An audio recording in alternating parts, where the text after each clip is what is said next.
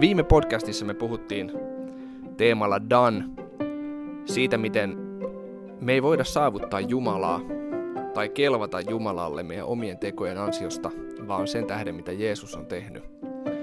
Ja siinä mielessä niin se, miten meidät on sovitettu ja että me kelvataan Jumalalle ja, ja meillä on vapaa pääsy hänen läsnäoloonsa, niin se on tehty ristillä. Jeesus on meidän puolesta ja sovittanut meidät.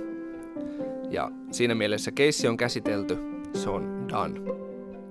Jos et ole vielä kuunnellut tuota podcastia, niin kannattaa kuunnella se ensin ja vasta sitten siirtyä tähän jaksoon. Nyt me puhutaan tällaisella otsikolla kuin Don't ja puhutaan synnistä.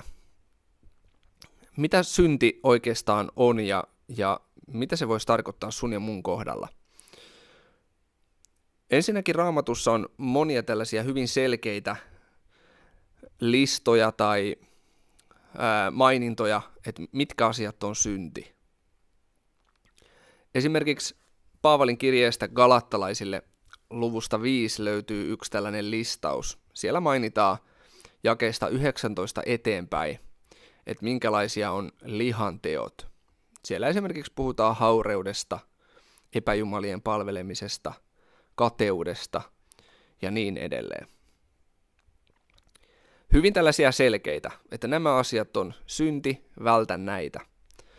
Toki jos oikeasti mennään sitten tarkemmin, että mitä itse kukin noista asioista tarkoittaa, niin ei olekaan välttämättä niin selkeää. Täytyy pohtia, että mitä raamattu muualla puhuu näistä asioista, mitä esimerkiksi se noituus sitten voisi tarkoittaa, tai mitä, mi, mitä tarkoittaa harhaopit. Ei ole niin yksiselitteistä, mutta kun tutkii syvemmin ja, ja jotenkin perehtyy, perehtyy aiheeseen syvemmin, niin saa, saa kattavampaa tietoa siitä, että mistä tässä puhutaan.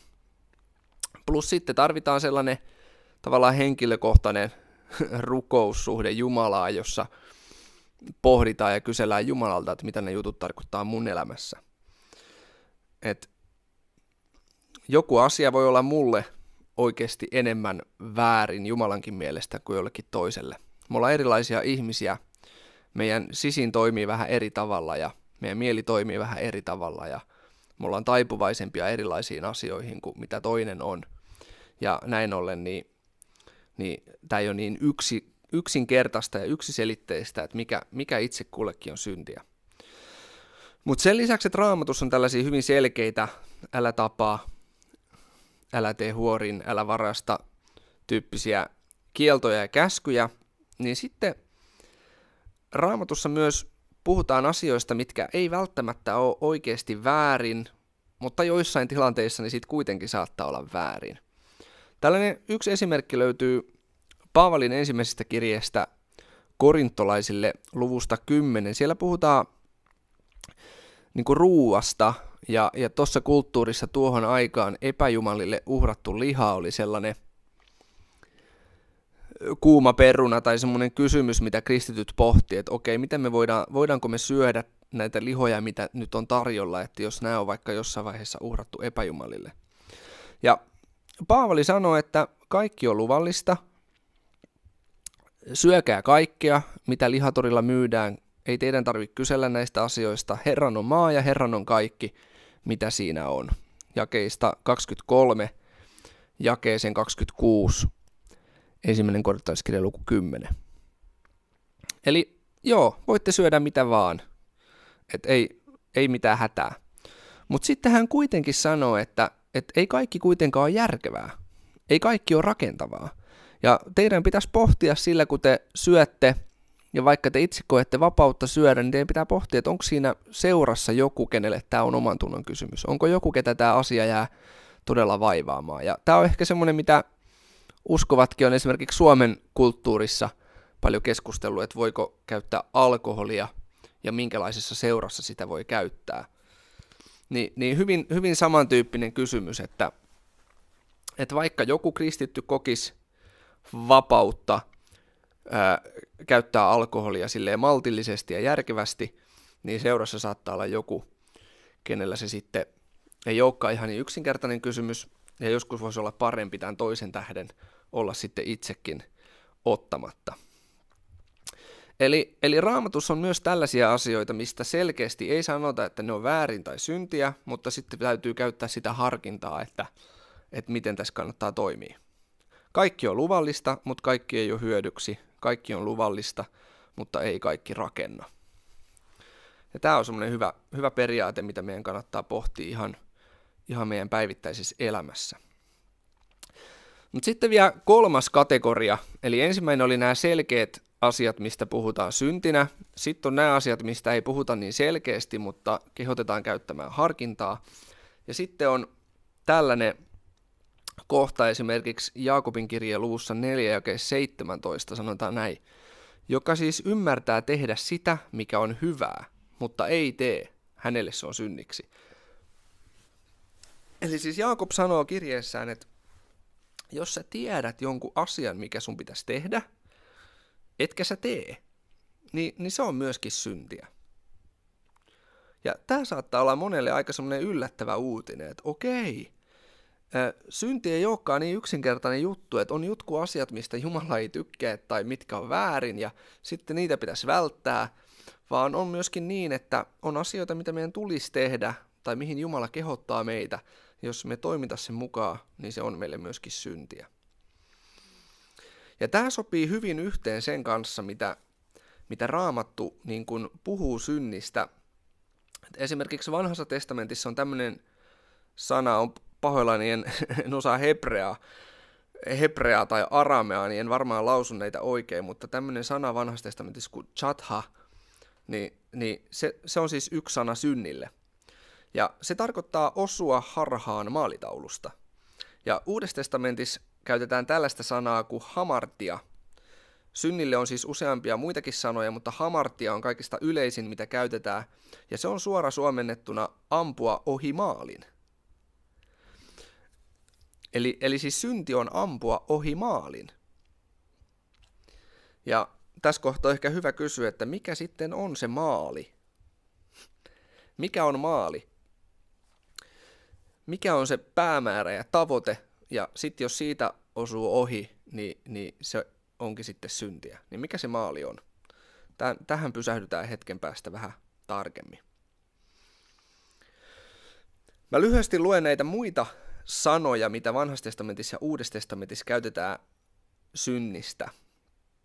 Siellä on tällaisia kuin, niin kuin tämä ensimmäinen, osua harhaa maalitaulusta, sitten on tällainen kuin taipua tai vääntyä, rehellisyyden puute, rikkomus, pahan hallinta, rikkoa tai kapina.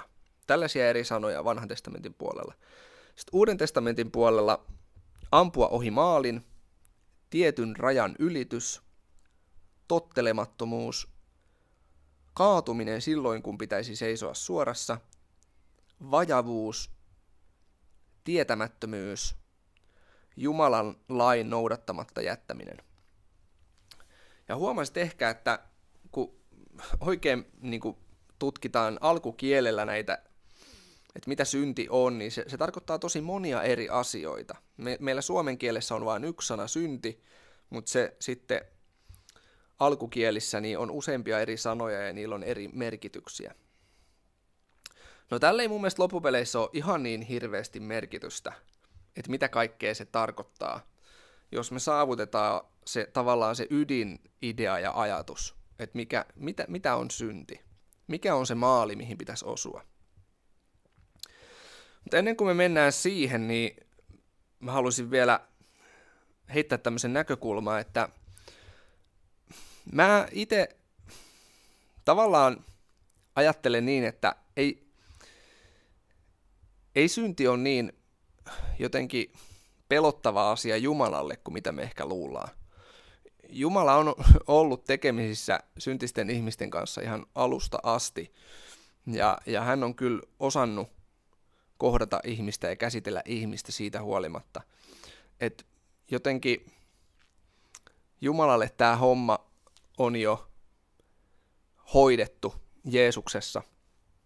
Ja totta kai niin kuin me edelleen, ää, mä uskon, että synti on sen takia väärin tai paha asia, koska se jotenkin hajottaa ja rikkoo sitä, mitä Jumala on alun perin luonut hyväksi. Et ei, en mä usko, että Jumala kieltää joitain asioita vaan sen takia, kun on niin kiva kieltää, vaan hän on luonut ihmisen, hän on luonut luomakunnan ja hän tietää, miten nämä hommat toimii parhaiten ja mikä on meille hyväksi ja mikä on toisille ihmisille hyväksi. Ja sen takia hän on määritellyt ja asettanut tiettyjä rajoja sille elämälle, että hei, toi ei ole ok. Jumala ei halua, että me rikotaan itteemme, eikä Jumala halua, että me rikotaan toisiamme, eikä Jumala halua, että me rikotaan luomakuntaa, jota hän asetti meidät viljelemään ja varjelemaan, pitämään huolta.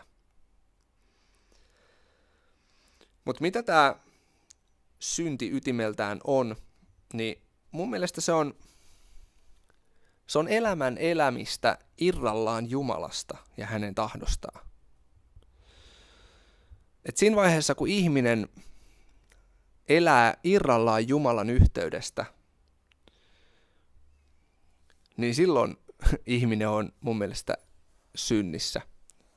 Maali on se Jumala ja hänen läheisyydessään oleminen, suhde Jumalaa, Jumalan tavallaan etsiminen ja Jumalan tahdon tavoitteleminen. Mun mielestä se on niin kuin maali. Suhde Jumala on maali.